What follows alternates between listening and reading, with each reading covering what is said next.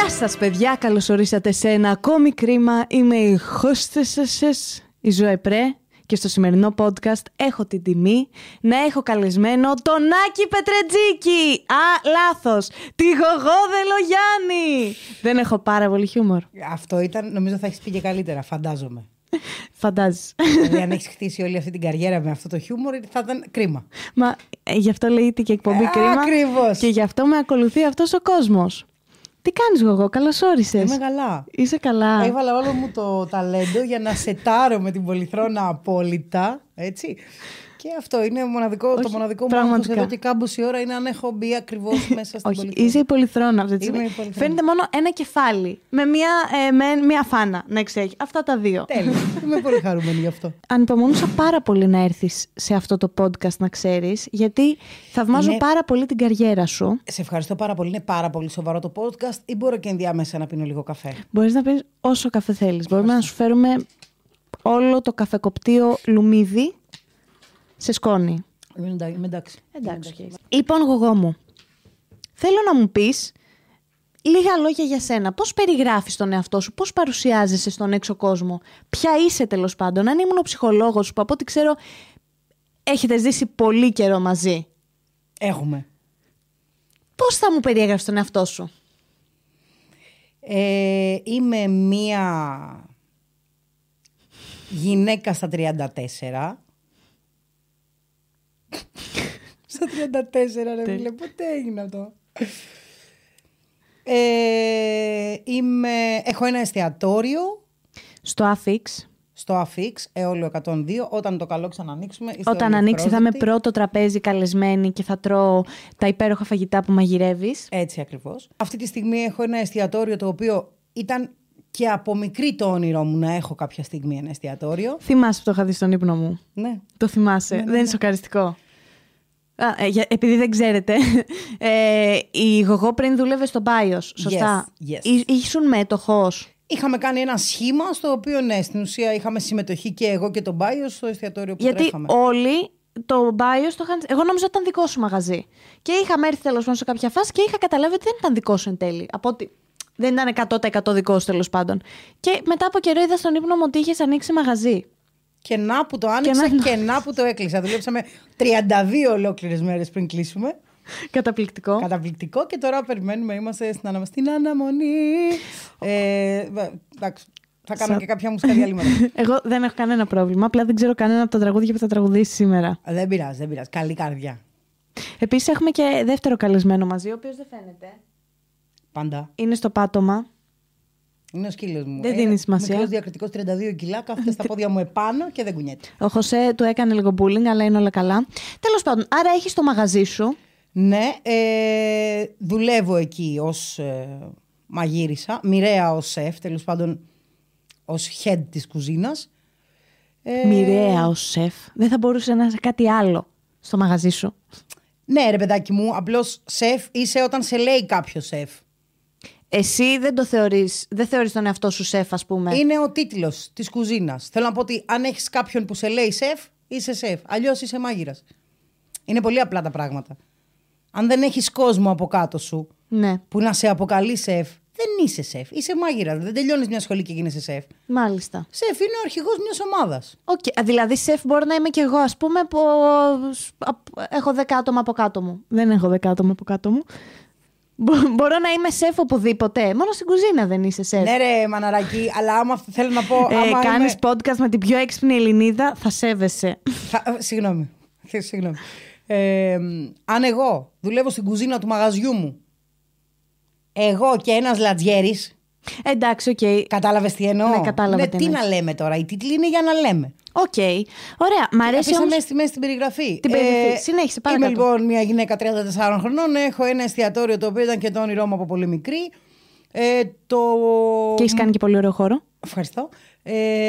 Το εκπαιδευτικό μου background είναι ότι έχω τελειώσει τη νομική, ήμουνα παλιά δικηγόρος, το έχω ασκήσει 7-8 χρόνια. Το άφησες γιατί δεν άντυχες την αναπάντεχη πραγματικότητα της ανθρωπότητας. Ναι, και γι' αυτό. Είμαι λίγο. Τα έχω μάθει όλα, να ξέρεις. Για το background σου. Και γι' αυτό το άφησα, αλλά και γιατί ήθελα να μαγειρεύω. Ήτανε το όνειρό σου από παιδί να μαγειρεύεις, αυτό έχω καταλάβει. Ναι. Δηλαδή, εγώ δεν ήμουν 15 χρονών, ας πούμε, στο Ναύπλιο, που από εκεί είμαι, από το Χόνικα, τέλος πάντων, ένα χωριό ανάμεσα στο Άργος και στο Ναύπλιο. Πήγαινα στο Ναύπλιο και έβλεπα απέναντι το Μπούρτζι, το οποίο ήταν μια πάρα πολύ μικρούλα, ήταν καφέ και εστιατόριο. Και έλεγα ότι, ρε παιδάκι μου, όταν θα γίνω μεγάλη, τώρα δηλαδή, ζαχαρεύουμε τώρα, ας πούμε, έτσι, θέλω να κάνω το Μπούρτζι εστιατόριο. Ακόμα το έχω σαν πλάνο αυτό. Θα το κάνεις δηλαδή, έχεις σκοπό να πας παραπέρα. Να φύγεις από την Αθήνα, να φύγεις από τη ΣΤΟΑ, από την υπόγα. Δεν νομίζω ότι είναι πάρα πολύ εύκολο να κάνω το Μπούρτζι εστιατόριο. Καθότι. Το έχει άλλος άνθρωπος για αρχή. Δεν το έχει κανείς άνθρωπος, αλλά θα πρέπει να πουλήσω 2 νεφρά, ένα μάτι. Okay. Θέλω να πω, είναι κάτι που είναι ασύλληπτα μακριά. Λοιπόν, από θα βάλουμε το PayPal της Γωγώ κάτω στην περιγραφή, να πάτε να τις κάνετε fund. Έτσι και μόλις μαζέψουμε 1,5 εκατομμύριο. Σας θα κάνω δώρο το τραπέζι για τα πρώτα, έτσι. Δεν νομίζω να βγαίνεις και τα πρώτα τραπέζια. Εκτός όμως από αυτά, ασχολείσαι και με τη φιλανθρωπία πάρα πολύ. Εκτός από αυτά. Και μου κάνει τρελή εντύπωση αυτό. Γιατί γενικά ο κόσμος στις μέρες μας σπάνια θα βρεις ανθρώπους που το κάνουν πραγματικά μέσα από την καρδιά τους και δεν το κάνουν για την αυτοπροβολή. Και εσύ φαίνεται ότι το κάνεις, ρε παιδί μου, γιατί το γουστάρεις πάρα πολύ και γιατί θες να βοηθήσεις. Κοίταξε, εγώ κατά κύριο λόγο συμμετέχω σε μια κοινωνική κουζίνα. Θέλω να πω, αυτό που κάνω έτσι κι αλλιώς, το κάνω και σαν προσφορά. Έτσι κι αλλιώς, εγώ έχω συνδεδεμένη την τροφή ως μια, ρε παιδάκι μου, πώς να σου το πω, έμπρακτη φροντίδα. Αυτή η περίοδος και ακριβώς πίσω, ακριβώς πριν από αυτή τη χρονική περίοδο και οι προηγούμενες περίοδοι δεν ήταν εύκολες, έτσι κι αλλιώς. Αλλά συγκεκριμένα αυτή η περίοδος που πράγματα είναι κλειστά, κλείνουν μαγαζιά, ο κόσμος είναι άνεργος κτλ. Έχει αναδείξει ένα τεράστιο πρόβλημα. Και δεν καταλαβαίνω πώς μπορούμε να κλείνουμε τα μάτια μας αυτό. Θέλω να πω, μου φαίνεται αδιανόητο, είναι πολύ μακριά από μένα το να πω. Δεν το βλέπω, δεν υπάρχει. Ναι, απλά υποτίθεται ότι μαθαίνεις να ζεις με αυτό. Δηλαδή, από τη στιγμή που δεν μπορείς, ας πούμε, να τους βοηθήσεις όλους αυτούς. Όσο ασχολείσαι με αυτό, μαθαίνεις να ζεις με αυτό the hard way. Γιατί πας εκεί, μαγειρεύεις. 700 μερίδες. Δίνεις 700 μερίδες και εμφανίζονται άλλοι 10. Πόρε φίλε. Την επόμενη μέρα φτιάχνεις 750. 750. Ναι. Δίνεις 750 και εμφανίζονται άλλοι 10. Και μετά συνειδητοποιήσω ότι δεν μπορείς να τους βοηθήσεις. Αυτό δεν τελειώνει. Ναι. Δεν τελειώνει. Και δεν μπορείς να τους βοηθήσεις όλους. Αλλά άμα μπορείς να βοηθήσεις έστω και έναν, είναι σημαντικό. Να σου πω κάτι, είναι πολύ σημαντικό αυτό που κάνεις, γιατί όλοι οι υπόλοιποι, και βάζω και τον εαυτό μου μέσα, μπορούμε πολύ εύκολα να κλείσουμε τα μάτια και να πούμε. Γιατί, ρε παιδί μου, εγώ θεωρώ ότι αν ασχολούμουν με αυτό το πράγμα, η ψυχική. Καλά, εντάξει, η ψυχική υγεία μου θα είχε πέσει στα τάρταρα από την κατάθλιψη μόνο και μόνο που θα έβλεπα ότι υπάρχει τόσος πολλής κόσμος. Απορώ πώς μπορείς και το κάνεις δηλαδή. Και έρχεσαι σε επαφή με όλους αυτούς τους ανθρώπους. Το podcast, σε προκαλώ και σε προσκαλώ να έρθεις να πάμε να μαγειρέψουμε. Και θα δεις πώς το κάνω. Τώρα, καπάκια, μόλις τελειώσουμε αυτή την ηχογράφηση. Δεν είναι όμως, δεν πεθαίνεις μέσα σου που βλέπεις τόσο κόσμο να υποφέρει. Την πρώτη φορά. Τη δεύτερη φορά συνειδητοποιείς ότι βοηθάς γιατί είσαι μέρος του προβλήματος. Όλοι μας είμαστε μέρη του ίδιου προβλήματος. Ναι. Καταλαβες. Ναι. Άλλος με λιγότερη ευθύνη, άλλος με περισσότερη. Οπότε λες, τι να κάνω, δεν πρέπει κάτι να κάνω γι' αυτό. Ναι, συμφωνώ. Δεν πρέπει να βάλω λίγο το χέρι μου. Δεν είναι. Πρακτικά για μένα είναι 3 ώρες. Και τώρα κάθομαι, δεν κάνω τίποτα. Είναι 3 ώρες από τη ζωή μου. Πηγαίνω, ξέρω εγώ, 3 φορές τη βδομάδα. Ναι, να μου πεις είναι καλύτερο το να βοηθήσεις 700 ανθρώπους από το να μην βοηθήσεις κανέναν. Ναι, δεν μπορώ να βοηθήσω 10 εκατομμύρια, ρε παιδί μου. Μπορώ όμως 700, καταλαβες. Αυτό μπορώ. Θα σου πω ένα μύθο αφρικανικό, ένα αφρικανικό παραμύθι. Ωραία, είμαι έτοιμη. Πάρα πολύ γρήγορο. Το οποίο είναι πολύ συνδεδεμένο στο κεφάλι μου με την περίοδο που πήγαινα και μαγείρευα στο μάτι. Στις πυρκαγιές. Πόπο, ναι. Εγώ εκεί είδα ότι μαγείρευες για κόσμο. Με τις τεράστιες κατσαρόλες σου, βγάζεις 100 κιλά φακές. Έτσι μαγειρεύουμε και τώρα. Αυτές οι κατσαρόλες. Τώρα, εγώ μαγειρεύω στην κοινωνική κουζίνα, ο άλλος άνθρωπος. Ναι. Αυτές οι κατσαρόλες που μαγείρευα στο μάτι ήταν του Κώστα, από τον άλλο άνθρωπο. Δηλαδή, Αυτό υπήρχε τότε ή ξεκίνησε μετά? Ο Κώστας υπάρχει 10 χρόνια κοντά. 11. Μπράβο στον Κώστα. Να πούμε λεπτομέρειες όποιος θέλει να συμμετέχει σε αυτό το έργο. Αρχικά. Θα ανοίξει μπροστά σου ένα καινούριο παράθυρο στη ζωή. Αλήθεια. Ναι. Θα σου πω λοιπόν τον αφρικανικό μύθο για να καταλάβεις πώς σκέφτομαι. Ο μύθος αυτός αφορά το κολυμπρί. Το κολυμπρί είναι το πιο μικρό πουλί του κόσμου με άνοιγμα φτερών περίπου 5 εκατοστά. Είναι τόσο. Ένα τόσο μικράκι. Στο δάσος που ζούσε το κολυμπρί πήρε φωτιά. Και άρχισαν όλα τα ζώα να τρέχουν, να φύγουν μακριά από το δάσος. Το κολυμπρί λοιπόν έτρεξε. Πήγε στην κοντινότερη λίμνη, πήρε μία σταγόνα νερό που μπορούσε να σηκώσει με το ράμφος του και γύρισε πίσω να τη ρίξει στη φωτιά. Στο δρόμο συνάντησε τον ελέφαντα. Ο ελέφαντας του είπε: «Τι κάνεις, θα σκοτωθείς». Και το κολυμπρί είπε: «Κάνω αυτό που μου αναλογεί». Εσύ που είσαι ο ελέφαντας και μπορείς με την προβοσκίδα σου να σηκώσεις 1 τόνο νερό, λέω εγώ σήμερα. Μην ασχολείσαι μαζί μου που κουβαλάω τη μια σταγόνα. Πήγαινε, φέρε 1 τόνο νερό. Τι είναι, θα πας και θα ρίξεις το νερό πίσω. Θέλω να πω ότι κάποια πράγματα είναι τόσο απλά όσο το να κουβαλήσεις μια κούπα νερό. Μια κούπα νερό. Για μένα μπορεί να είναι δυσβάσταχτο. Για σένα που έχεις όλο το νερό του κόσμου στα χέρια σου, μπορεί να κάνεις έτσι και να το ρίξεις. Αυτό μου αναλογεί. Μου αναλογεί να βρίσω αυτόν που έκλεισε την αναπηρική ράμπα. Θα το κάνεις. Θα το κάνω. Και το κάνεις και πάρα πολύ στα social media σου. Θα το κάνω, φίλε. Και αυτά όλα είναι τα πράγματα που έμαθα μαγειρεύοντας στο μάτι. Αυτή η περίοδος της ζωής μου είναι το μεγαλύτερο μάθημα που έχω πάρει. Γιατί το λες αυτό? Γιατί συνειδητοποίησα ότι η συλλογική ανοχή μας έχει φέρει στην κατάσταση που βρισκόμαστε ως κοινωνία. Ένα περιστατικό δηλαδή που σε εξόργησε, ας πούμε, όσο δούλευες εκεί? Δούλευες εισαγωγικά, όσο βοηθούσες? Όχι, ρε παιδάκι μου, δεν είναι συγκεκριμένο περιστατικό. Ήσουν θυμωμένη, ας πούμε, με το. Ήμουν θυμωμένη με όλους μας. Εγώ, ας πούμε, θα θυμόμουν. Με σένα, με μένα, ναι.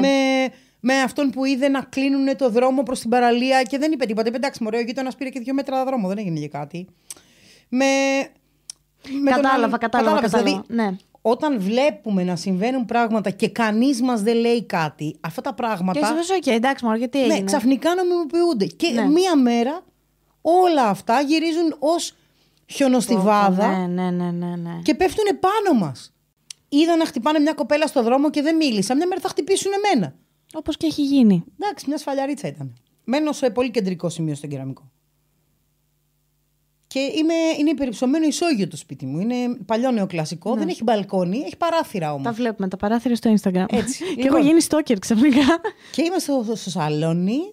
Κλάιν, τώρα ανοιχτά τα παράθυρα καλοκαίρι, το ακούω λες και είναι μέσα στο σπίτι μου αυτό που γίνεται από κάτω. Και γίνεται ένας τσακωμός. Ακούω δυνατά μουσική, τέλος πάντων, αμάξι, και ο τύπος τσακώνεται με την τύπισσα και την πετάει από το αυτοκίνητο. Της λέει κατέβα τώρα κτλ. Κατεβαίνει πράγματι αυτή και προφανώς δεν το βλέπω, το ακούω. Ναι. Δεν τον αφήνει να φύγει ή κάτι τέτοιο. Ναι. Και κατεβαίνει ο τύπος και πάει προς το μέρος της. Και αρχίζει να τη βρίζει, να μας φωνάζει κτλ. Και δεν κάνω τίποτα. Απλώς ανοίγω το παντζούρι και είναι ακριβώς κάτω από τα πόδια μου. Και κοιτάω. Με κοιτάει αυτός, του λέω τι θα κάνεις. Μου λέει μπες μέσα, δεν είναι δουλειά σου κτλ. Και κάτε μέσα σου γαμπτώ. Του λέω όχι, δεν είπα τίποτα, θα σου γαμπτώ τίποτα. Του λέω τι θα κάνεις. Τι θα κάνεις. Μπήκε, αυτή μπορεί να με έβριζε. Ναι. Γιατί πίστεψε ότι έχασε την ευκαιρία να τα βρει και τα λοιπά. Αυτός σίγουρα με έβριζε. Εντάξει, okay. Μπήκε στο αμάξι και έφυγε. Αλλά τύπου όταν βλέπεις έναν άνθρωπο να πηγαίνει απειλητικά προς έναν άλλο άνθρωπο. Εκεί κάτι πρέπει να κάνεις. Οι περισσότεροι άνθρωποι που τραμπουκίζουν είναι θρασίδηλοι. Εντάξει, μπορεί να πέσει το μαλάκα και να στραβήξεις και σε ένα μπουκέτο, ρε παιδάκι μου. Okay, αλλά εντάξει, εγώ είχα και την ασφάλεια ότι ήμουν ακριβώς από πάνω, ήμουν μέσα στον μπαλκόνι. Μέσα στο σπίτι σου. Τι θα έκανε, θα σπάγε την πόρτα και θα έμπαινε μέσα, ας έμπαινε. Εγώ τον πάντα, εγώ τον έτρωγε ζωντανό. Ούτε καν. Τελειαστείο. Αλλά θέλω να πω ότι ρε παιδάκι μου, όταν βλέπεις πράγματα και δεν κάνεις τίποτα, κάποια στιγμή όλα αυτά τα πράγματα θα πέσουν πάνω σου. Ναι, θα γυρίσουν μπούμερα. Είναι βέβαιο. Να σε ρωτήσω κάτι. Yes. Μας είπες ότι έχεις σπουδάσει νομική. Yes. Στην Κομοτηνή. Στην Κομοτηνή, εντάξει. Λογικά ήσουν θεωρητική πολλά χρόνια. Οπότε δεν είχες πολλές επιλογές. Ναι, οι καλοί μαθητές θεωρητικής θα πηγαίναμε ή φιλοσοφική ή αρχαιολογική ή οτιδήποτε. Ναι, αρχαιολογική υπάρχει. Αρχαιολογία. Εντάξει, okay. Εγώ ήμουν. Τι ήμουνα, τεχνολογική από ό,τι έχεις καταλάβει. Ούτε να μιλήσω δεν μπορώ. Ωραία. Πώς σου τάσκασε. Πότε ήταν στα 25-26 σου, 27? Πότε άλλαξα δουλειά. Τα τελευταία χρόνια έχεις... Πριν 5 χρόνια μόλις. Εγώ πιστεύω ότι είναι πάρα πολλά, αλλά είναι μόλις 5.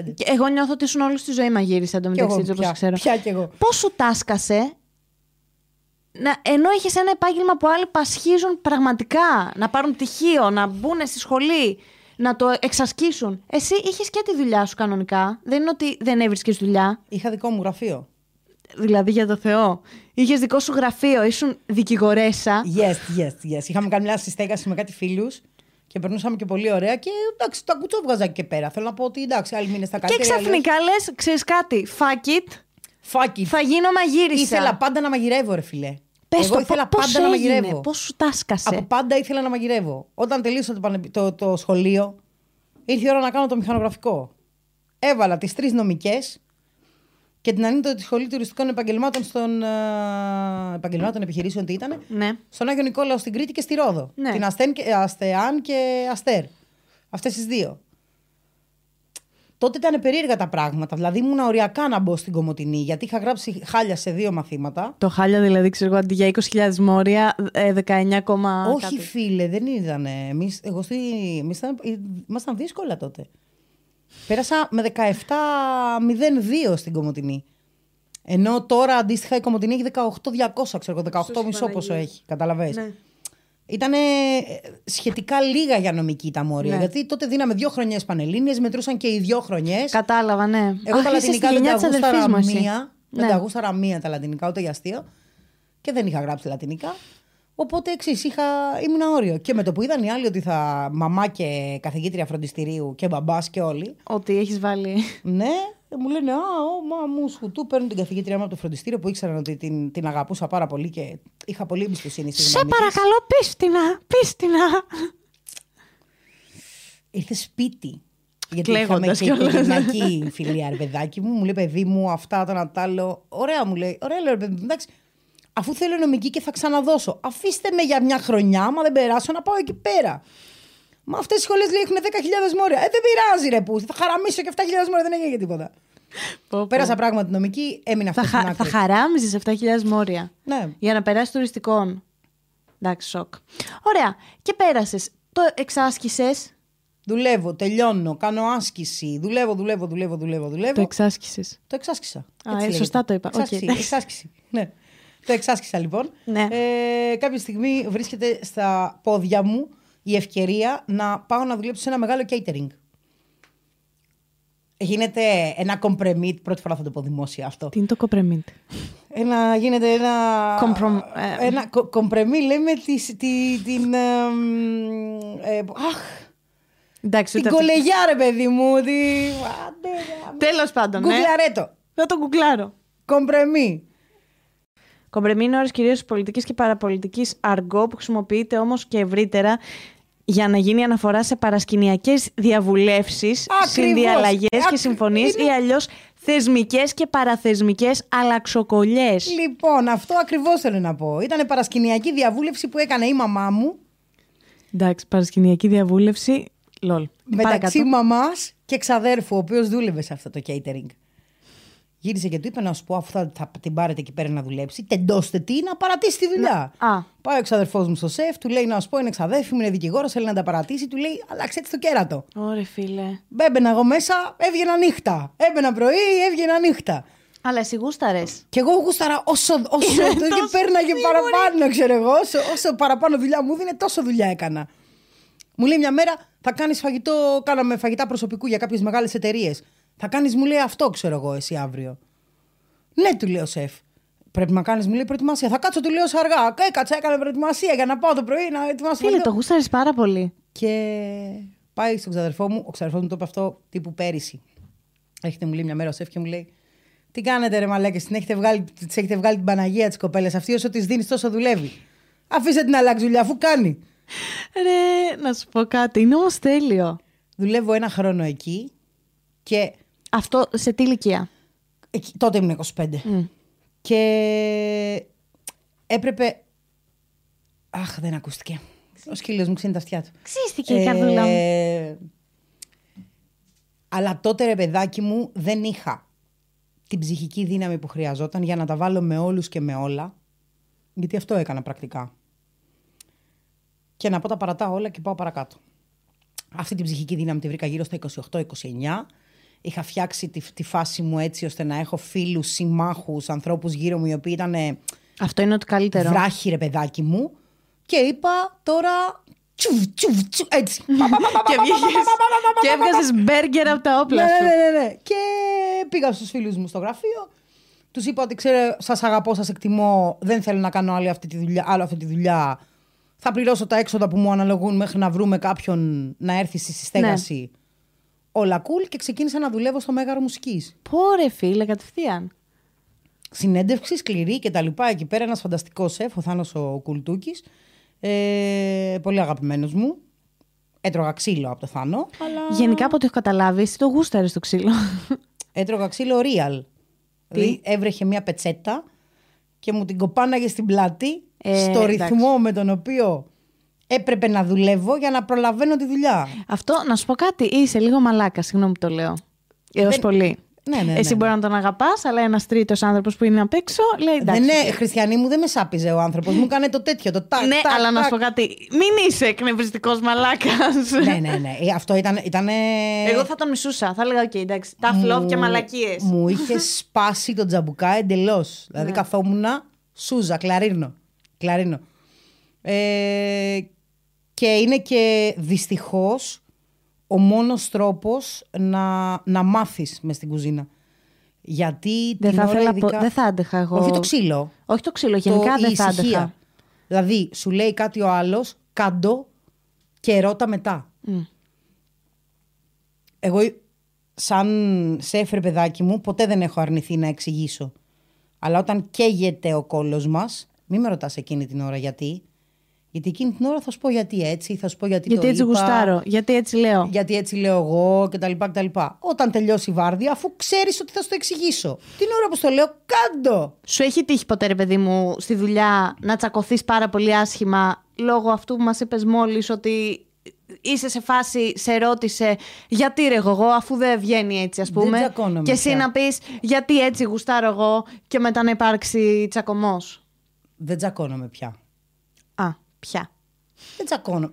Όσο περνάνε τα χρόνια και αποκτώ αυτοπεποίθηση πάνω στη δουλειά περισσότερη, ναι. Δεν τσακώνομαι. 5 χρόνια έτσι. Κάνε αυτό. Μου λες μήπως να το κάνω με αυτόν τον τρόπο. Όχι. Γιατί θα σου εξηγήσω μετά. Okay. Αν επιμείνεις εκείνη την ώρα και μου πεις όχι, εγώ θα το κάνω με τον τρόπο μου.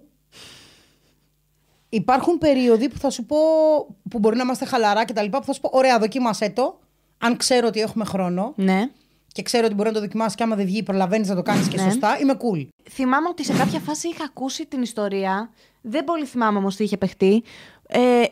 Για την αφορμή που σου γύρισε και είπες ότι δεν είναι για μένα η δικηγορική. Το έχεις ακούσει στο TEDx, μόνο στο TEDx. Στο TEDx. Ναι. Είχες πει σε κάποια φάση λοιπόν ότι κάτι έγινε συνταρακτικό. Ναι, ρε παιδάκι μου, μου έστειλε μια φίλη από τη Θεσσαλονίκη, μια πελάτησα που δεν προλάβαινε να την αναλάβει. Με πήρε η πελάτησα ένα Κυριακή βράδυ και μου είπε ότι ο άντρας μου είχε αρπάξει το παιδί μου. Αρπαγή ανηλίκου, δηλαδή ήταν χωρισμένοι αυτοί. Αυτός έπρεπε να γυρίσει το παιδί, το είχε το Σαββατοκύριακο στο σπίτι του λόγω επικοινωνίας και έπρεπε να το γυρίσει εγώ στις 7 και η ώρα ήταν 11 και δεν το είχε γυρίσει. Και ούτε τον έβρισκε στο τηλέφωνο, ούτε τίποτα. Αυτοί είχαν ένα background μεταξύ τους και αυτή πίστευε ότι για αντίπεινα, επειδή δεν τα έβρισκαν, ότι κράτησε το παιδί και ότι το άρπαξε κτλ. Και με πήρε μια γυναίκα λοιπόν τώρα, Κυριακή 11 η ώρα το βράδυ, που οριότανε στο τηλέφωνο και έκλαιγε και χτυπιότανε και λογικό. Και λογικό. Έτσι. Και τώρα, αν ερχόταν σε μένα, θα έκανα ό,τι μπορούσα για να τη βοηθήσω. Τότε σε μια μεγάλη προσπάθεια να περιφρουρήσω το χώρο και το χρόνο μου και την Κυριακή το βράδυ που είμαι με τους φίλους μου, με το φίλο μου, με τον αδερφό μου, με οποιονδήποτε. Της είπα, το καταλαβαίνω, αλλά πάρτε με αύριο πρωί σε ώρες γραφείου. Με ξαναπήρε, ξέρω εγώ, γύρω στις 12 παρά, της είπα, σας παρακαλώ, και πράγματι δεν μπορούσαμε να κάνουμε κάτι. Δεν μπορούσαμε όντως να κάνουμε κάτι, αλλά θα μπορούσα να έχω πει... Δεν μπορούμε να κάνουμε κάτι, κάντε λίγη υπομονή, να έχω δώσει λίγη σημασία σε αυτό που μου έλεγε. Εγώ πρακτικά τι είπα, 1, 2, 3, μπορώ να τα κάνω, όχι, δεν μπορώ, πότε μπορώ, αύριο το πρωί, τέλος. Ευχαριστώ, γεια σας, το πρωί πάρτε με. Αυτό ήταν κάτι πολύ πέρα από μένα, ρε παιδάκι. Είναι λογικό να θες να έχεις το χώρο σου. Εντελώς λογικό, εντελώς. Η δουλειά σου, επειδή είναι μια δουλειά τόσο ψυχοφθόρα, δεν μπορεί να σου φάει όλο τον προσωπικό χρόνο. Φίλε, είναι εντελώς λογικό. Απ' την άλλη όμως. Δεν μπορεί να αφήνεις μια δουλειά να σε αποξενώνει από αυτό που είσαι πραγματικά σαν άνθρωπος. Ναι. Δεν είναι λογικό. Γιατί εκεί μετά εσύ σου να σε φάσει ότι... Δεν επιτρέπεται. Εγώ όλο το βράδυ λοιπόν λύσαξα. Εκείνο το βράδυ δεν κοιμήθηκα. Πώς να σου πω, τρελάθηκα. Ναι. Και την πήρα το πρωί και τη ζήτησα και συγγνώμη. Λέω συγγνώμη που σας μίλησα, ας πούμε, χθες το βράδυ, αλλά πραγματικά δεν μπορούσαμε να κάνουμε τίποτα. Και πράγματι την άλλη μέρα το πρωί τη βοήθησα τη γυναίκα κτλ. Το θέμα όμως είναι ότι. Δεν μπορείς να επιτρέπεις σε μια δουλειά να σε τραβάει μακριά από αυτό που είσαι σαν άνθρωπος.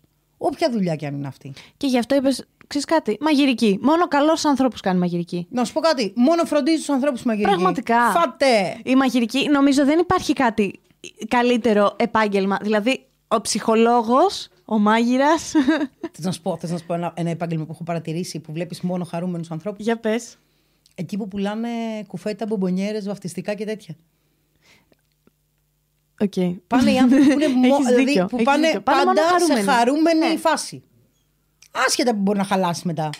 Ναι, αλλά να σου πω κάτι. Εγώ πάντα είμαι χαρούμενη. Το φαγητό θα με κάνει καλά πάντα. Δυστυχώς, γιατί αυτό είναι και λίγο διαταραχή. Αλλά πάντα το φαγητό θα με κάνει καλά. Εκτός αν είναι. Το comfort food είναι μια πώς να σου πω, οριακά ιδεολογία πια. Ναι, ισχύει. Όχι, εγώ ζεσταίνεται η καρδιά μου κυριολεκτικά και μεταφορικά με το φαγητό. Και γι' αυτό θεωρώ το επάγγελμά σας πάρα πολύ σημαντικό. Ποια είναι η άποψή σου για τα μέτρα, ειδικά τώρα που άνοιξες το μαγαζί το 2020, στη χειρότερη χρονιά για την εστίαση ουσιαστικά. Για τα μέτρα που παίρνουμε λόγω COVID εννοείς. Όχι για τα μέτρα. Τα μέτρα που πήρε το κράτος και έχουν μείνει κλειστά τόσο καιρό τα μαγαζιά. Είμαι επιδημιολόγος. Όχι. Είμαι γιατρός. Όχι. Είμαι οικονομολόγος. Όχι. Είμαι σε κάποια από αυτές τις επιτροπές που μπορούν και έχουν τη δυνατότητα και τη γνώση έτσι. Να αποφασίσουν. Όχι. Δεν έχω λόγο να σχολιάσω. Okay. Ούτε να έχω γνώμη. Εσένας σε έχει επηρεάσει, ρε παιδί μου, αυτό. Εντελώς. Μου έχει γάμει κέρατο. Τι να κάνουμε. Θα μου πεις, βάζεις την ασφάλεια έναντι όλων. Τέλος πάντων, εντάξει. Είναι κάτι ζυγισμένο στη μέση. Δεν μπορούμε να εκφέρουμε δημόσιο λόγο όταν δεν έχουμε τη γνώση για να εκφέρουμε το δημόσιο λόγο. Ισχύει. Εντάξει, okay. Και κάπου να σταματήσει και αυτό επιτέλους. Έχεις απόλυτο δίκιο. Η κύρα Κατίνα από τα κάτω πετράλωνα και λέει: Εγώ δεν θα κάνω το εμβόλιο γιατί έχει μέσα τσιπάκι. Αυτό πραγματικά, ρε φίλε. Δεν θα κάνεις γιατί δεν θα κάνεις, κύρα Κατίνα, το εμβόλιο. Γιατί έχει μέσα τσιπάκι. Γιατί φοβάμαι ότι επειδή καπνίζω 2 πακέτα την ημέρα μπορεί να έχω κάποια παρενέργεια. Κόψε τα 2 πακέτα. Ισχύει αυτό. Δηλαδή, μη με εξοργίζεις. Όχι, εμένα με εκνευρίζει αυτό που λένε για το τσιπάκι και ότι θα μας ελέγχουν, ενώ ήδη ισχύει αυτό. Έχεις αφημί, κούκλα μου. Έχεις Facebook, έχεις Instagram που ανεβάζεις κάθε 3 λεπτά που είσαι. Πραγματικά. Είχες εμφανιστεί και στο Masterchef. Η αλήθεια είναι ότι εγώ δεν σε ήξερα από εκεί. Εγώ το έμαθα αφού σε γνώρισα ότι ήσουν στο Masterchef. Δεν με ήξερε σχεδόν. Όχι, ψέματα. Από το Masterchef 1 μας ξέρει λίγος κόσμος, διότι ήταν ένα show απέναντι από το τότε κρατεό Survivor. Οπότε είχαμε μικρή τηλεθέαση. Ήσουν και αντίστοιχα... στο Masterchef με τον Πετρετζίκη. No. Α, λοιπόν, τότε γιατί λες ένα. Εγώ είχα καταλάβει... Να ξεκαθαριστούν κάποια πράγματα. Το Masterchef 1 είναι με τον Πετρετζίκη. Είναι αυτό που ήταν ο Άκης. Το Masterchef 2 του Μέγκα είναι ένα που δεν τελείωσε ποτέ. Ποτέ, ναι. Που παρουσίαζε η Μέρη Σνατσάκη. Ήταν πάνω στην κρίση. Ναι, και από ό,τι θυμάμαι ήταν. Δεν υπήρξε τελικός ποτέ αυτό. Ναι, κάνανε επίσκεψη εργασίας. Οι άνθρωποι που δουλεύαν για τον Μέγκα δεν τους είχαν πληρώσει. Οπότε σταμάτησε αυτό. Και μετά πήρε το start το πρόγραμμα και ξανά άρχισε να το μετράει από το 1. Και από το 1, ναι. Okay. Ήσουν, εγώ καλά θυμάμαι. Στο Masterchef 1 του Star. Στο 3ο που έγινε συνολικά στην ελληνική τηλεόραση, στο 1 του Star. Ο τίτλος αυτού του βίντεο είναι η Γωγώ Δεληγιάννη απαντάει για το πόσα Masterchef έχουν γίνει. Πραγματικά. Και είχαμε τον Σκαρμούτσο, τον Σωτήρη και τον Πάνο. Τέλειο. Πω. Τέλος πάντων, ωραία. Έχεις μετανιώσει την εμφάνισή σου στο Masterchef? Όχι. Πώς σου τάσκασε να πας? Είπες, είμαι μαγείρισα, γουστάρω, πάω, το βλέπω. Θα πάω. Στεγνά τώρα, όχι αυτά. Λοιπόν, θα πάω, είπα, γιατί θέλω να κερδίσω λόγω της τηλεόρασης τον ενδιάμεσο χρόνο που έχω χάσει από αυτή τη δουλειά, εννοώ από θέμα αναγνωρισιμότητας, κάνοντας την άλλη μου δουλειά. Οκ. Πιστεύεις ότι... Για να βγω μπροστά πιο γρήγορα. Πιστεύεις ότι σε βοήθησε? Ναι. Αυτός δηλαδή είναι ο λόγος που έχεις όλους τους celebrity φίλους? Κλαίω με την έκφραση, δεν το είπα προσβλητικά. Όχι, αυτός δεν είναι ο λόγος. Ενώ ότι από εκεί αναγνωρίστηκες περισσότερο.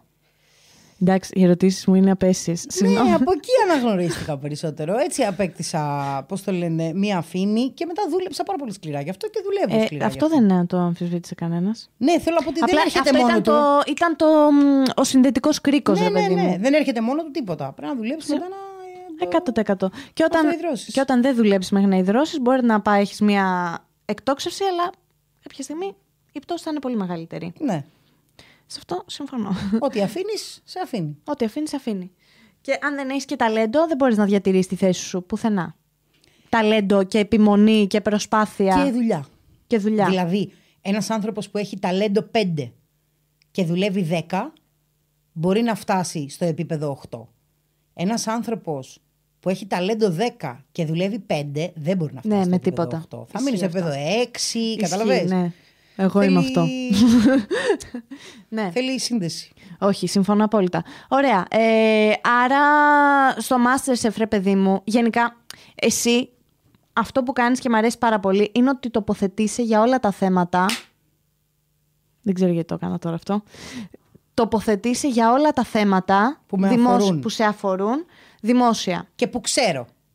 Και που ξέρεις και που μπορείς να... Ναι. Μου στέλνουν, ας πούμε, τώρα μηνύματα μου είχαν στείλει τις προηγούμενες ημέρες γιατί δεν τοποθετήθηκες για τον καταγγελόμενο βιασμό της Σοφίας Μπεκατόρου κτλ.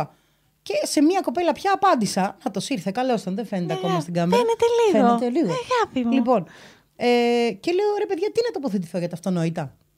Αυτό, για να λέμε κάτι. Θες να σου πω όμως κάτι? Για μένα δεν είναι αρνητικό το να τοποθετήσει για πράγματα που ήδη ξέρουμε ότι η Σοφία Μπεκατόρου μίλησε τώρα, γιατί τώρα ένιωσε άνετα να μιλήσει. Γιατί τώρα μπορούσε. Τώρα δεν φοβότανε. Προφανώς. Αυτό νομίζω είναι πασιφανές. Το θέμα όμως είναι ότι είναι οι 5-10 μαλάκες εκεί έξω που πρέπει να το ακούσουνε και να το ξανακούσουνε και να το ξανακούσουνε μέχρι να τους γίνει συνείδηση. Αυτό, βέβαια. Μέχρι να τους γίνει συνείδηση. Εμένα γι' αυτό μου αρέσει που εγώ μπορεί σε όλα τα τελευταία podcast να μιλάω συνέχεια για τα ίδια πράγματα.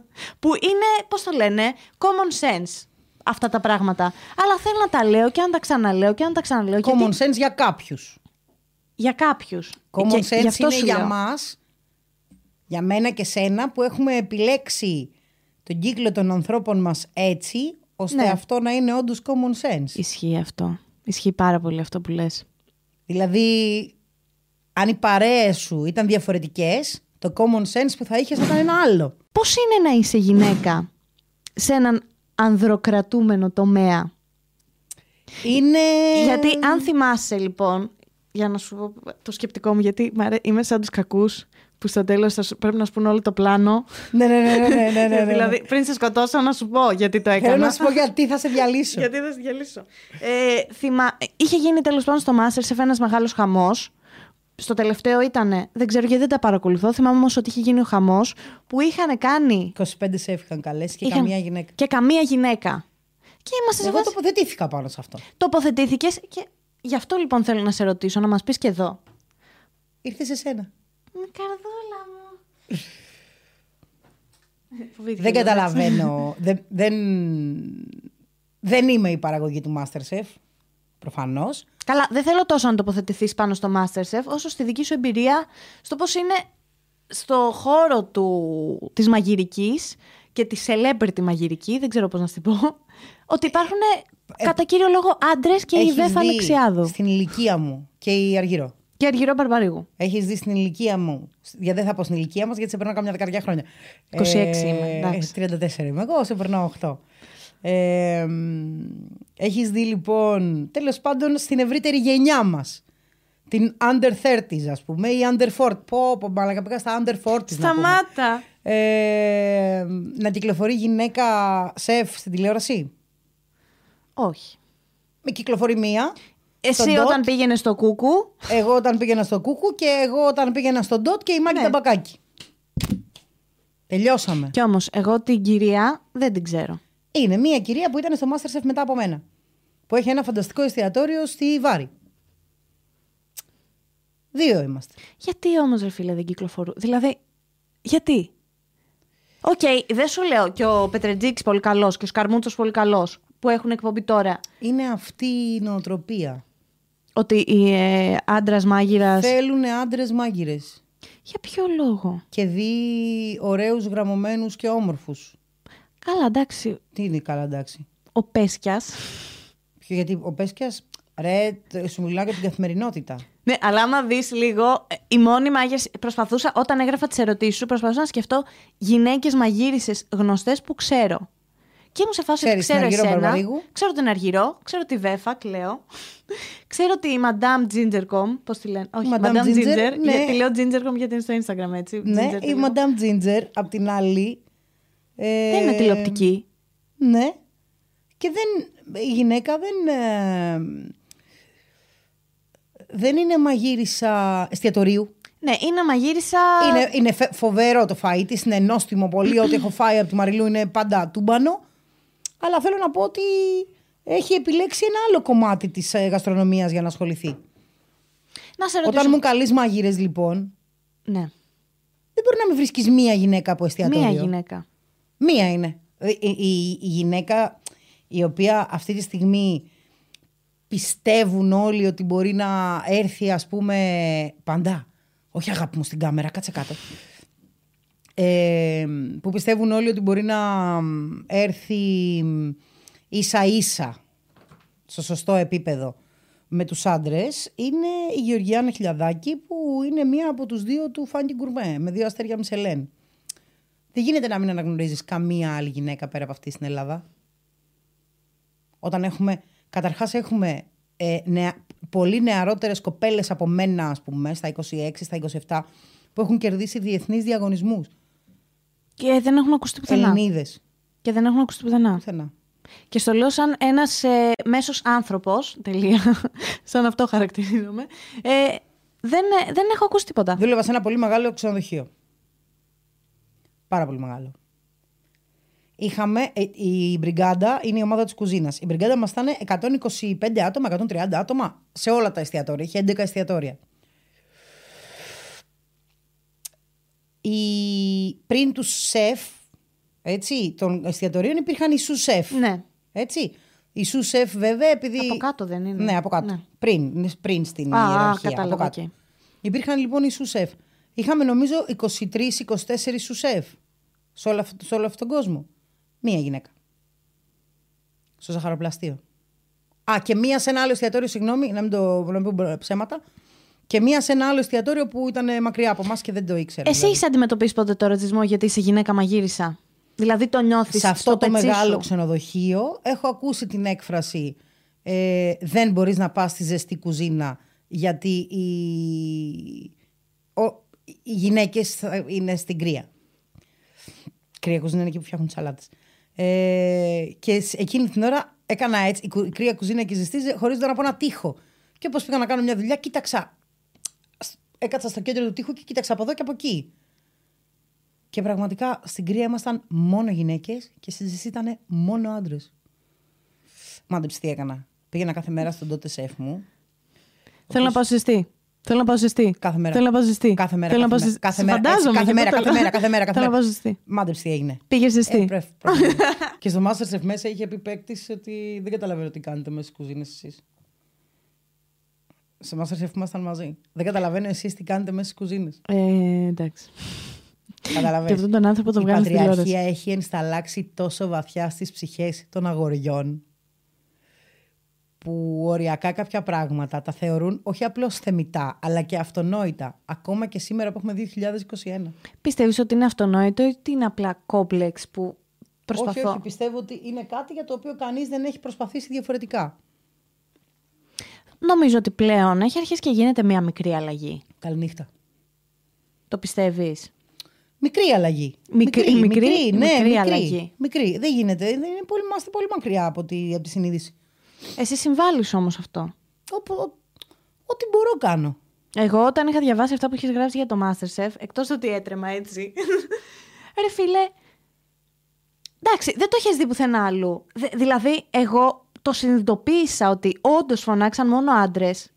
Και ξέρεις, όταν το... επιλέξει είχα γράψει ότι όταν το είδα από σένα. Δεν μπορεί να φωνάζετε τους 20 καλύτερους μάγειρες και μέσα σε αυτούς να μην είναι καμία γυναίκα. Δηλαδή, άρα με τα απλά μαθηματικά που ξέρω, οι καλές γυναίκες μαγείρες είναι το 0%. Και ήταν μέσα και ο Λουκάκος. Δηλαδή, έλεος. Ευχαριστούμε. Μας τιμάτε. Μα, να σου πω κάτι. Δεν είπε να καλέσει εμένα, ρε φίλε. Το επίπεδο μου δεν είναι τέτοιο. Ναι. Αλλά υπάρχουν γυναίκες οι οποίες το επίπεδο τους σκοτώνει. Και η αλήθεια είναι ότι έχει μεγάλη διαφορά μια γυναίκα στην κουζίνα. Αλήθεια σου λέω. Μπορεί όχι στο τελικό αποτέλεσμα του πιάτου.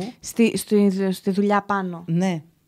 Στο πώς διατηρούνται οι κουζίνες όταν μέσα δουλεύουν γυναίκες. Δεν έχω ιδέα. Δεν έχω ιδέα πώς είναι όταν δουλεύουν. Είναι πάντα πιο καθαρά, πιο τακτικά, πιο προσεγμένα. Πάντα. Έχω δουλέψει και αγόρια και με κορίτσια. Εγώ πια έχω καταλήξει να δουλεύω με κορίτσια κατά κύριο. Και εντάξει, μια τελευταία ερώτηση, λίγο πιο κίτρινη. Ποια είναι η άποψή σου? Κίτρινη. Μα είσαι τίγκα κίτρινη. Κίτρινη. Ποια είναι η άποψή σου για αυτό το μπραφ που έχει γίνει με τα reality? Δηλαδή, πιστεύεις ότι έχει νόημα πλέον? Το ένα Masterchef μετά το άλλο, το ένα GNTM μετά το άλλο. Τι να πω εγώ τώρα που είμαι και προϊόν reality. Εντάξει, δεν έχει να λέει. Δεν μπορείς να έχεις άποψη. Έχω, πώς δεν έχω. Έχω. Αλλά και απ' την άλλη, να έχουμε και λίγο τσίπα. Τι να πω, να καταδικάσω τα Masterchef που γίνεται ένα πίσω από τα άλλο, ενώ όταν εγώ έγινα γνωστή από το Masterchef. Τέλος πάντων, εγώ εκτιμώ τους ανθρώπους οι οποίοι πάνε σε ένα reality για να δείξουν τη δουλειά τους. Και θα πλέον έχει γίνει και τρινίλα όμως όλο. Σε αυτό. Πλέον έχουν γίνει και τρινίλα. Θα τελειώσω σε αυτό, άφησέ με σε παρακαλώ να γιάσω. Είναι όλα θέμα γραμμής. Αν η παραγωγή θέλει να γίνει κίτρινο ένα σοου, να, έτσι γίνεται. Να. Εδώ, η παραγωγή έχει κάνει κίτρινη τη γουγόνια. Καταλαβαίνεις. Γίνεται έτσι, πολύ εύκολα. Πολύ εύκολα. Ωραία. Στο δικό μας Masterchef πιστεύεις δεν γινόντουσαν συμπούρδελα? Σίγουρα. Εντάξει, από ό,τι έχω μάθει γενικότερα από όλα τα... Ο εγκλισμός πυροβοτεί τα πάθη. Πιστεύεις ότι ο Πετρετζίκης είναι overrated? Όχι. Δεν είναι. Όχι, και εγώ το πιστεύω ότι δεν είναι. Overpriced σε κάποια πράγματα μπορεί να είναι, όχι overrated όμως. Κανένας αυτοδημιούργητος άνθρωπος δεν είναι overrated. Και έχεις απόλυτο δίκιο. Άκη, σ' αγαπώ. Και εγώ τον αγαπώ τον Άκη. Γιατί, φίλε, από το τίποτα κατάφερε πάρα πολλά. Κανένας αυτοδημιούργητος άνθρωπος δεν είναι overrated. Κάποια πράγματα είναι overpriced. Okay. Σε όλους μας τυχαίνει. Ναι. Δεν έγινε και κάτι. Δεν σ' αρέσει, μην το φας. Δεν μπορείς όμως. Δεν μπορείς να το πληρώσεις. Πιστεύεις είναι ακριβό, μην το φας. Δεν μπορείς όμως να πεις ότι αυτός ο άνθρωπος είναι overrated, γιατί ξεκίνησε με τίποτα. Πραγματικά με τίποτα. Έχει κάνει αυτοκρατορία. Είναι τρελό. Και δεν ησυχάζει με τίποτα, έτσι. Δεν ησυχάζει με τίποτα. Αυτό είναι. Και αυτό το έχεις και εσύ, αλήθεια είναι. Ναι, το έχεις και εσύ. Εγώ τώρα, ας πούμε, που είναι κλειστό το μαγαζί και ακόμα και όταν θα ανοίξει, δεν είναι η περίοδός μας, γιατί είμαστε υπόγειο κτλ. Είμαστε ένα κλασικό χειμερινό μαγαζί. Μπορούμε να δουλέψουμε τα μεσημέρια που έχουμε 4-5 βαθμούς διαφορά από πάνω, γιατί είμαστε υπόγειο και εδώ έχει δροσιά. Αλλά τα βράδια όχι. Έχω αυτή τη στιγμή μπροστά μου 3 επιλογές για το τι θα κάνω το καλοκαίρι. 3, τις οποίες έχω ανακοινήσει και έχω ψάξει μόνη μου. Και μάλλον από τις 3 θα πάρω τις 2. Εννοώ. Ναι, κατάλαβα ότι έχεις 3 ανοιχτά μέτωπα το καλοκαίρι, κατά μεγάλη πιθανότητα. Μπορεί να μην κάτσεις τίποτα από αυτά και να έχω μόνο τους τόα. Να σου πω όμως κάτι, το έχεις ψάξει. Εγώ ξέρεις τι θα έκανα. Δεν μπορώ να ανοίξω το μαγαζί μου. Δεν μπορώ να κάτσω έτσι. Έκατσα τις πρώτες 2 εβδομάδες. Εντάξει. Τώρα έχω σηκώσει τον τόπο ανάποδα. Να σε ρωτήσω κάτι. Είχες ποτέ τύπου να πνίγεσαι σε μια κουταλιά νερό? Όχι. Μου κάνεις για άνθρωπος που τα έχεις όλα λιμένα στο κεφάλι σου. Ότι είσαι σε φάση. Οκ, δεν γίνεται αυτό. Πάμε. Επόμενο. Πρακτικά. Κοίταξε. Εγώ είμαι ένας άνθρωπος ο οποίος λοκάρω και έχω ένα στόχο. Ο στόχος μου είναι το ποτήρι, Παρθένος. Χριστός και Παναγία. Με οροσκόπο εγώ καιρό, έτσι, για να δουλειά. Λοκάρω και έχω ένα focus, το οποίο είναι το ποτήρι. Ό,τι και να γίνει, εσύ πρέπει να φτάσεις στο ποτήρι. Δεν πάει αυτός ο δρόμος, ο direct. Θα πάω από αριστερά, μετά θα πάω από δεξιά, μετά θα πάω από πάνω, μετά θα πάω από κάτω. Αν στην πορεία δω ότι δεν υπάρχει κανένας τρόπος να φτάσω το ποτήρι εκεί που είναι, ή θα φέρω το ποτήρι πιο κοντά, ή θα φτάσω σε ένα σημείο και θα περιμένω. Μέχρι να ανοίξει ο δρόμος να φτάσω το ποτήρι. Αυτό είναι τέλειο όμως. Θες να πάμε σε ερωτήσεις που έχει κάνει το κοινό? Θέλω πάρα πολύ. Γενικά με έχουν λυσάξει. Αλήθεια. Ναι, έχουν κάνει πάρα πολλές ερωτήσεις. Έχω πέραση. Έχεις πάρα πολύ πέραση. Αλήθεια. Και είναι περίμενα. Πολλά μηνύματα αγάπης τύπου «Ρε εγώ σ' αγαπώ, καρδούλες».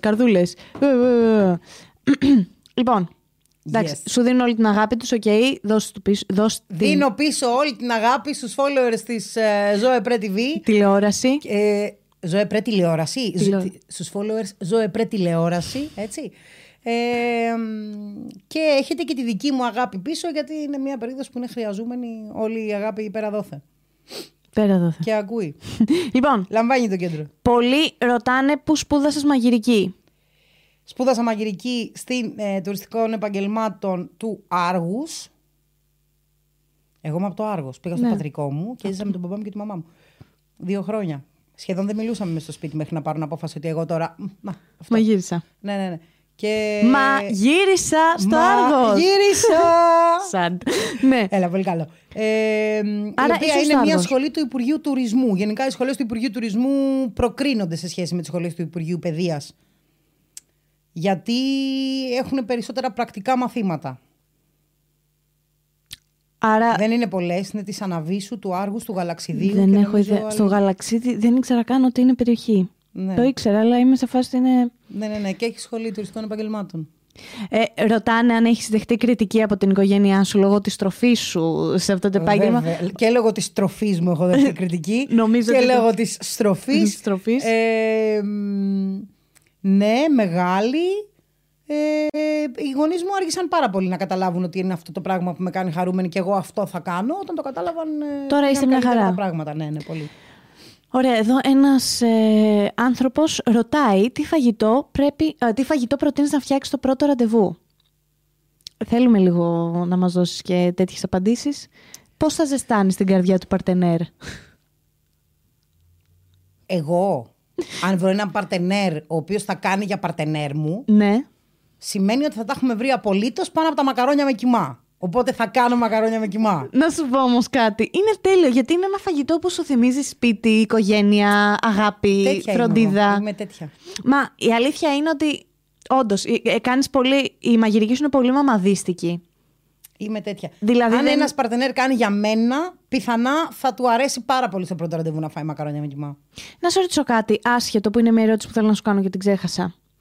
Τι άποψη έχεις για το βετζετεριανισμό και το βιγκανισμό και όλα αυτά? Τι άποψη να έχω? Ενώ ρε παιδί μου, έχεις κάποια άποψη του τύπου αν...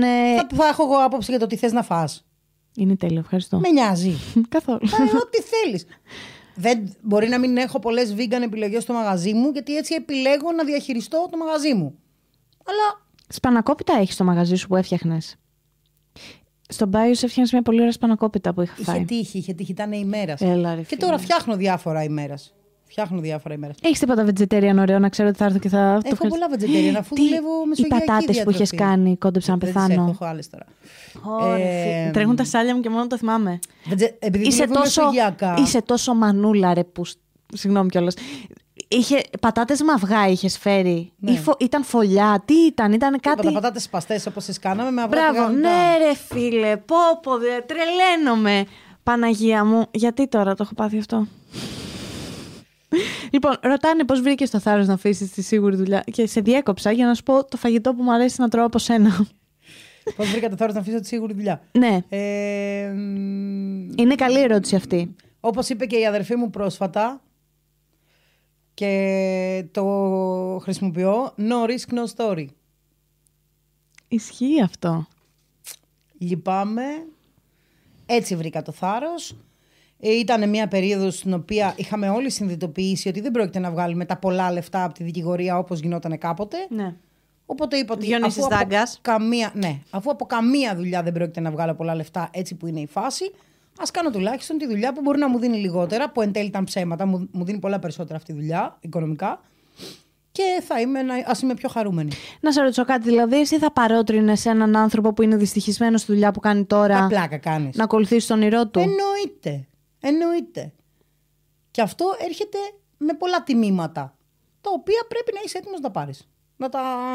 Πρέπει να είσαι, να ξέρεις ότι θα ρισκάρεις. Εγώ, ας πούμε, είμαι ένας άνθρωπος που φοβάται πάρα πολύ να πάρει ρίσκα στη ζωή του, από το πιο απλό μέχρι το πιο σοβαρό. Δηλαδή, νομίζω ότι βολεύομαι σε καταστάσεις. Τι είναι ρίσκο για σένα? Για μένα είναι ρίσκο. Ανάποδο τώρα το podcast ξαφνικά. Ρίσκο για μένα. Τι είναι ρίσκο για σένα? Ρίσκο για μένα μπορεί να είναι να μου έχεις πει, σήμερα θα κάνουμε το podcast, ωραία, και μετά να μου πεις αυτό που μου είπες, π.χ. να πάμε μετά για μαγειρική. Εγώ, επειδή έχω άλλο πρόγραμμα, θα είμαι σε φάση. Και τι θα κάνω και πώς θα το κάνω αυτό το πράγμα και αυτό. Και δεν θα το κάνω. Δεν θα πάρω το ρίσκο. Το πιο απλό σου λέω. Αυτό δεν είναι ρίσκο. Είναι ρίσκο. Γιατί θα ρισκάρω την ασφάλεια του προγράμματος που έχω θέσει εγώ και θα ρισκάρω στο να πάω. Κάνω, αυτό προσπαθώ να καταπολεμήσω. Είσαι πολύ μακριά ακόμα. Κάνεις πόσο, κανένα χρόνο? 1 χρόνο. Εντάξει. Είσαι 2 χρονάκια ακόμα 3. Το ξέρω, ναι. Έτσι, είσαι τόσο μακριά από το να σε παίρνουν. Δηλαδή, το ξέρω. Εμένα με παίρνεις τώρα τηλέφωνο. Καλά, αυτό είναι και θέμα χαρακτήρα, βέβαια. Με παίρνεις τώρα τηλέφωνο και μου λες να σου πω, έχεις δουλειές σήμερα και αύριο? Εντάξει, μπορεί κάτι να έχω. Τι θες να μου προτείνεις? Πάμε λίγο μέχρι την Ιταλία. Θα πεθάνω από κρίση πανικού. Πάμε λίγο μέχρι την Ιταλία. Λέω, ωραία, μισό λεπτό να πάω να αφήσω το σκύλο κάπου για να μην ταλαιπωρηθεί και πάμε. Αυτό είναι τέλειο όμως. Και μπαίνω στο αυτοκίνητο και πάω οδικός. Πάμε λίγο μέχρι την Ιταλία οδικός. Αυτό είναι τέλειο. Κοίτα, κάποια στιγμή πιστεύω ότι θα το φτάσω αυτό το επίπεδο, γιατί το καλό είναι ότι το έχω συνειδητοποιήσει. Είναι θέμα χαρακτήρα. Ότι το έχω. Πιστεύω ότι έχει να κάνει με το άγχος μου για τα πάντα. Θα το έκανα. Δηλαδή, δεν είναι ότι βαριέμαι να το κάνω. Δεν είναι ότι φόβο και πού να τρέχω τώρα. Τι θα άλλαζες στη ζωή σου αν αυτή τη στιγμή έφευγες από εδώ και ερχόσουν να μαγειρέψουμε μετά στον άλλο άνθρωπο? Τίποτα. Τίποτα. Αυτό σκέψου. Τι θα χάσεις? Δηλαδή, ρισκάρεις κάτι όταν έχεις κάτι να χάσεις. Καταλαβες. Ρίσκο για μένα είναι όταν διακυβεύεται κάτι που έχω και θα το χάσω. Ναι. Κάτι που έχω. Κάτι που έχω. Κάτι που έχω, κάτι φαντάζομαι. Αν θα ξαναέρθει η Νατάσα στο κανάλι σου? Το κανάλι μου έχει μείνει κάπως ανενεργό τον τελευταίο. Ναι, κάτι έχω καταλάβει. Είμαι όμως πολύ κοντά στο να ξαναρχίσω τα σοβαρά γυρίσματα και μόλις θα ξαναρχίσω, ναι. Ποια Νατάσα? Υποφίλιου. Γιατί ποια είναι η άλλη Νατάσα? Ξεντεβελώνη, που έρχεται πιο συχνά. Α, ναι, όντως. Μήπως εννοεί την Ξεντεβελώνη? Όποια και να είναι, μόλις ξαναρχίσω θα ξανάρθουν και οι δύο. Αγαπημένο σου χρώμα, δεν ξέρω αν το έχετε καταλάβει, μάλλον είναι το μουσταρδί. Όχι, είναι το μπλε. Δεν φαίνεται σε αυτό το podcast. Είναι το μπλε. Είσαι μία μουσταρδί ύπαρξη. Αν έχεις αδέρφια, με ρωτάνε. 2 μικρότερα, την Πέννη και την Κωνσταντίνα. Α, είστε 3 κορίτσια. Είμαστε 3 κορίτσια. Η Πέννη είναι 30 και είναι ψυχοθεραπεύτρια και η Κωνσταντίνα είναι 26 και είναι δικηγόρος. Ερώτηση. Yes. Η ψυχοθεραπεύτριά σου είναι η αδερφή σου? Ούτε για αστείο. Δεν θα μπορούσε. Εκτός το ότι απαγορεύεται, εντάξει. Η αδερφή μου επίσης ασχολείται κατά κύριο λόγο με την παιγνιοθεραπεία. Okay. Και είναι λίγο πιο προσανατολισμένη σε μικρότερες ηλικίες. Μπορεί να κάνει όλα. Να το γνωρίζουμε αυτό. Και η αδερφή σου, η άλλη είναι δικηγόρος. Να το γνωρίζουμε και αυτό. Σε περίπτωση που κάνει εξώδικο σε αυτό το podcast για κάποιο λόγο. Έχουμε ανθρώπους. Ωραία. Κάποιος λέει το καλύτερο κρίμα ever. Να στα λέμε κι αυτά. Μην το συζητάτε. Πότε θα καλέσει τη Ζωή να καθαρίσει πατάτες? Έχει τελειώσει αυτό το challenge, αλλά θα κάνουμε κάποιο άλλο. Θα κάνεις ένα επόμενο και θα έρθω οπωσδήποτε, γιατί ήταν να έρθει και στις πατάτες, απλά ήταν θέμα χρόνου. Κάπως ότι είχε εσύ γυρίσματα όταν εγώ δούλευα. Και μετά εμφανίστηκε και η Ευγενία Σαμαρά που μας ξεφτύλισε όλους, ακόμα και εμένα, οπότε τελείωσε το challenge αυτό. Τι επίδραση είχε το Masterchef στην προσωπική σου ζωή? Στην προσωπική μου, μάλλον καμία. Δεν άλλαξε τίποτα? Όχι. Σε αναγνωρίζαν περισσότερο στον δρόμο? Ναι. Έλεγαν, ωραία, φίλε, εγώ. Ναι, ακόμα συμβαίνει αυτό. Και θέλω να σας πω κάτι. Τώρα που μου δίνετε βήμα σε αυτή τη Ζωή Πρέ τηλεόραση που τη βλέπει πάρα πολλοί κόσμοι, θέλω να σας πω κάτι. Περνάτε δίπλα από έναν άνθρωπο που τον αναγνωρίζετε με κάποιο τρόπο. Και είστε με τους φίλους σας και λέτε αυτή από το Masterchef, αυτή από το Masterchef. Πιστεύετε ότι δεν σας ακούει? Πραγματικά, την ίδια πορεία έχω κι εγώ. Να μάτι η Παναγία σας ακούει σίγουρα. Ναι. Μου συνέβη χθες αυτό. Πηγαίνετε και μιλήστε. Πηγαίνετε και μιλήστε. Πηγαίνετε και μιλήστε. Πιστεύετε ότι δεν σας ακούει? Δηλαδή, ή πιστεύετε ότι όταν με δείχνει κάποιος άνθρωπος δεν τον βλέπω? Ή όταν λέει η Γωγώ Δεληγιάννη. Ναι, τον βλέπω. Εντάξει, αυτό ήθελα να πω. Ποια είναι η αγαπημένη σου συνταγή που φτιάχνεις εσύ? Όχι να φας. Τι σου αρέσει περισσότερο να φτιάχνεις? Μπολονιέζε θα πω. Μπολονιέζ που λέμε στην Ελλάδα, αλλά είναι λάθος ο τρόπος. Μπολονιέζε. Που είναι πρακτικά τα μακαρόνια με κιμά. Αλλά δεν είναι και μακαρόνια με κιμά. Είναι η αυθεντική συνταγή που γίνεται με κρέας και βράζει με γάλα κτλ. Είναι μια από τις πιο αγαπημένες μου συνταγές στον κόσμο. Να τη φτιάχνω, να την τρώω, Ωραία. Στη μαγειρική μετράει περισσότερο η καρδιά ή η τεχνική? Μπορώ να απαντήσω εγώ σε αυτό? Η τεχνική. Γιατί έχω μαγειρεύσει πολλές φορές με αγάπη και είναι χειρότερο από ότι όταν μαγειρεύω όταν δεν με νοιάζει. Γιατί όταν μαγειρεύω με αγάπη, αγχώνομαι τόσο πολύ που βγαίνει μάπα το φαΐ. Αλλά πάντα και εσείς αν μαγείρισα. Θέλει μια μίνιμουμ τεχνική, δηλαδή θέλει να ξέρεις ότι τα μακαρόνια δεν βράζουν μέσα σε λάδι. Ναι. Εντάξει, δεν γίνεται να μην έχεις καμία τεχνική. Αλλά όταν είσαι σε ένα επίπεδο τεχνικής, η αγάπη μετράει πάρα πολύ. Το πιστεύεις, ε? Α, βέβαια. Εγώ που είμαι σε ένα επίπεδο τεχνικής σε πολλά εισαγωγικά. Γιατί όταν το κάνουμε πολύ αγάπη βγαίνει μούφα? Πρέπει να ανέβεις επίπεδο. Οκ, είσαι. Λοιπόν, αν ήσουν φαγητό, ποιο θα ήσουν? Να πω εγώ για κάποιο λόγο. Ναι, πες. Είσαι τα κεφτεδάκια, ρε φίλε. Σε έχω συνδυάσει τόσο πολύ με τα κεφτεδάκια σου. Είμαι τα κεφτεδάκια. Απ' έξω τραγανή και μέσα σμερί. Και μέσα σμερί. Αυτό είναι, φίλε. Είμαι τα κεφτεδάκια. Είσαι όντως τα κεφτεδάκια και μέσα σμερί. Απ' έξω φαίνεσαι σκληρή. Πολύ. Αλλά η καρδιά σου είναι.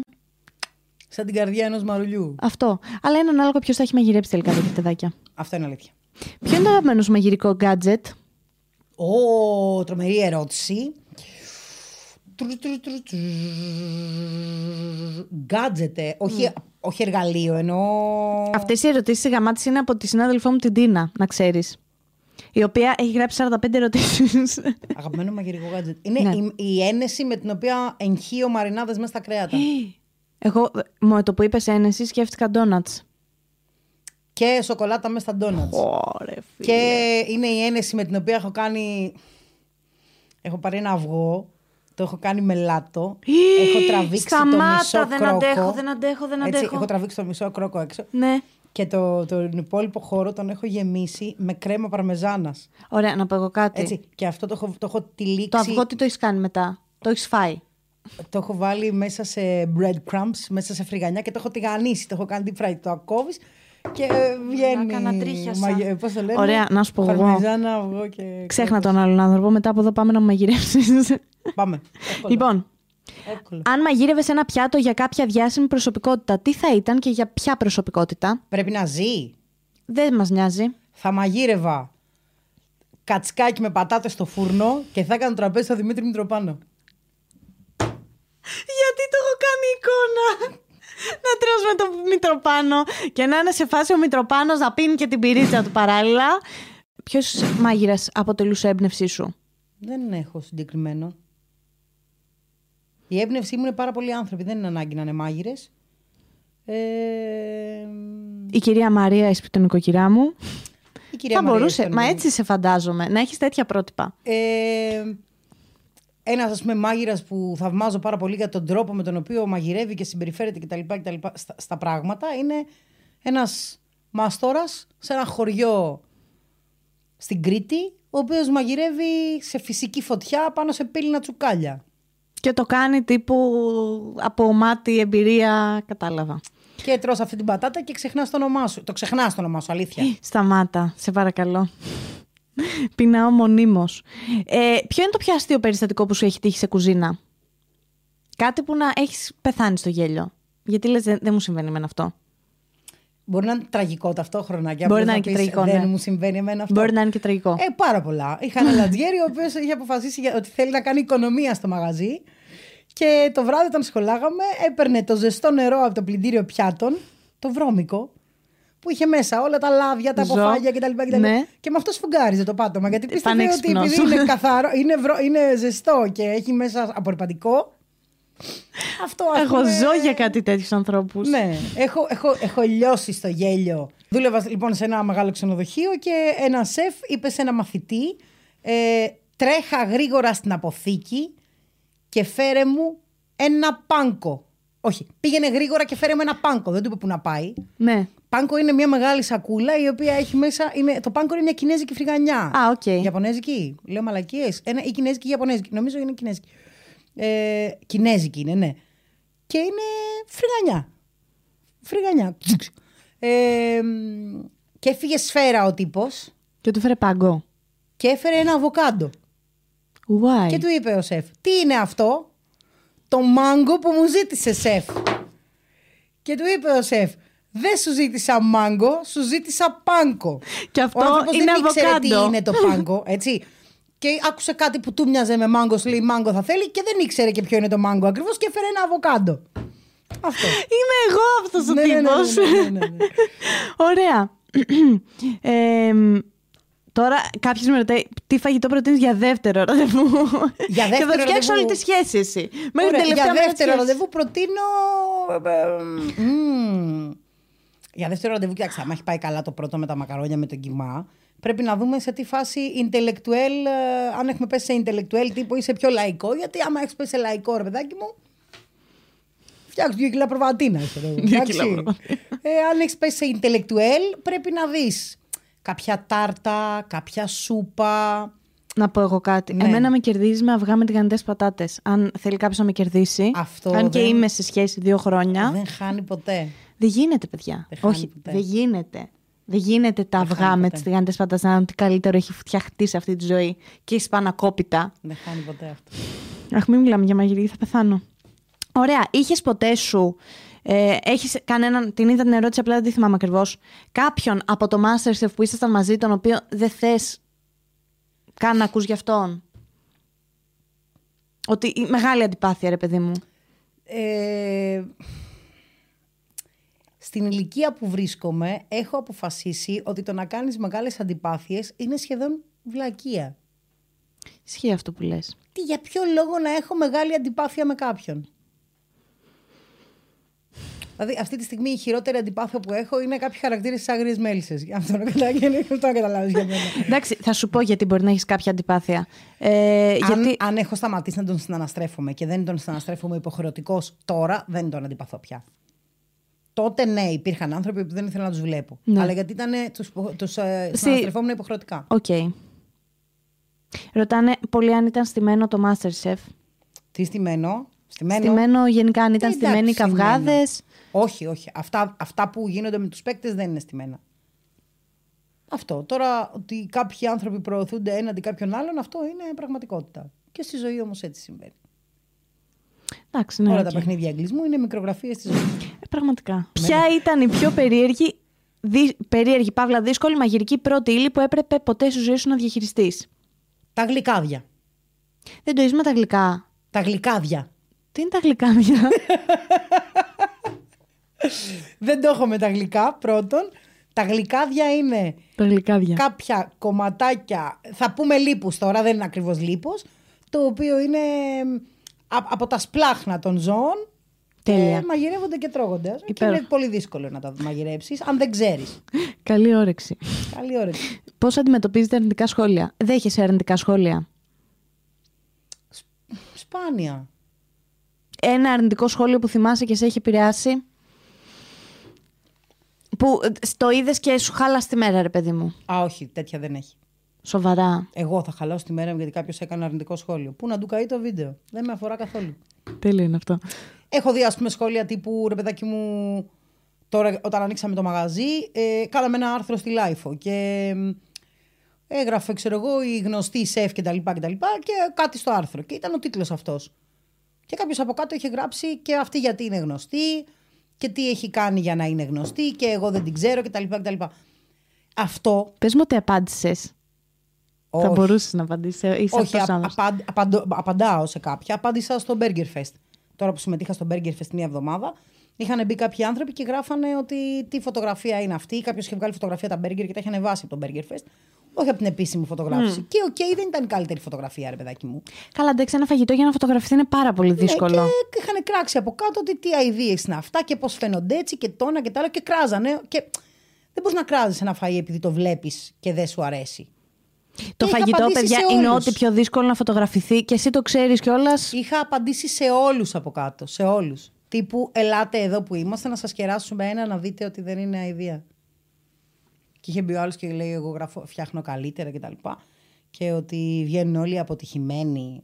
Μου είχαν γράψει κάτι τέτοιο. Βγαίνουν όλοι αποτυχημένοι, ας πούμε, και προσπαθούν να κάνουν. Και άμα δοκιμάσεις φαγητό της Γωγώ, θα καταλάβεις ότι δεν είναι καθόλου αποτυχημένη. Είναι σαν να στο φτιάχνει η προγιαγιά σου, ούτε καν η γιαγιά σου. Άρε, παιδάκι μου, γιατί είπα: ξέρω εγώ, αφού κάνετε καλύτερα, αλλά να μας μάθετε κι εμάς. Εγώ είμαι cool με αυτά. Αλήθεια είμαι cool. Και εγώ έτσι απαντάω. Έλα μου το δείξεις. Και εγώ έτσι απαντάω. Γωγώ, πραγματικά να σε ευχαριστήσω πάρα πολύ.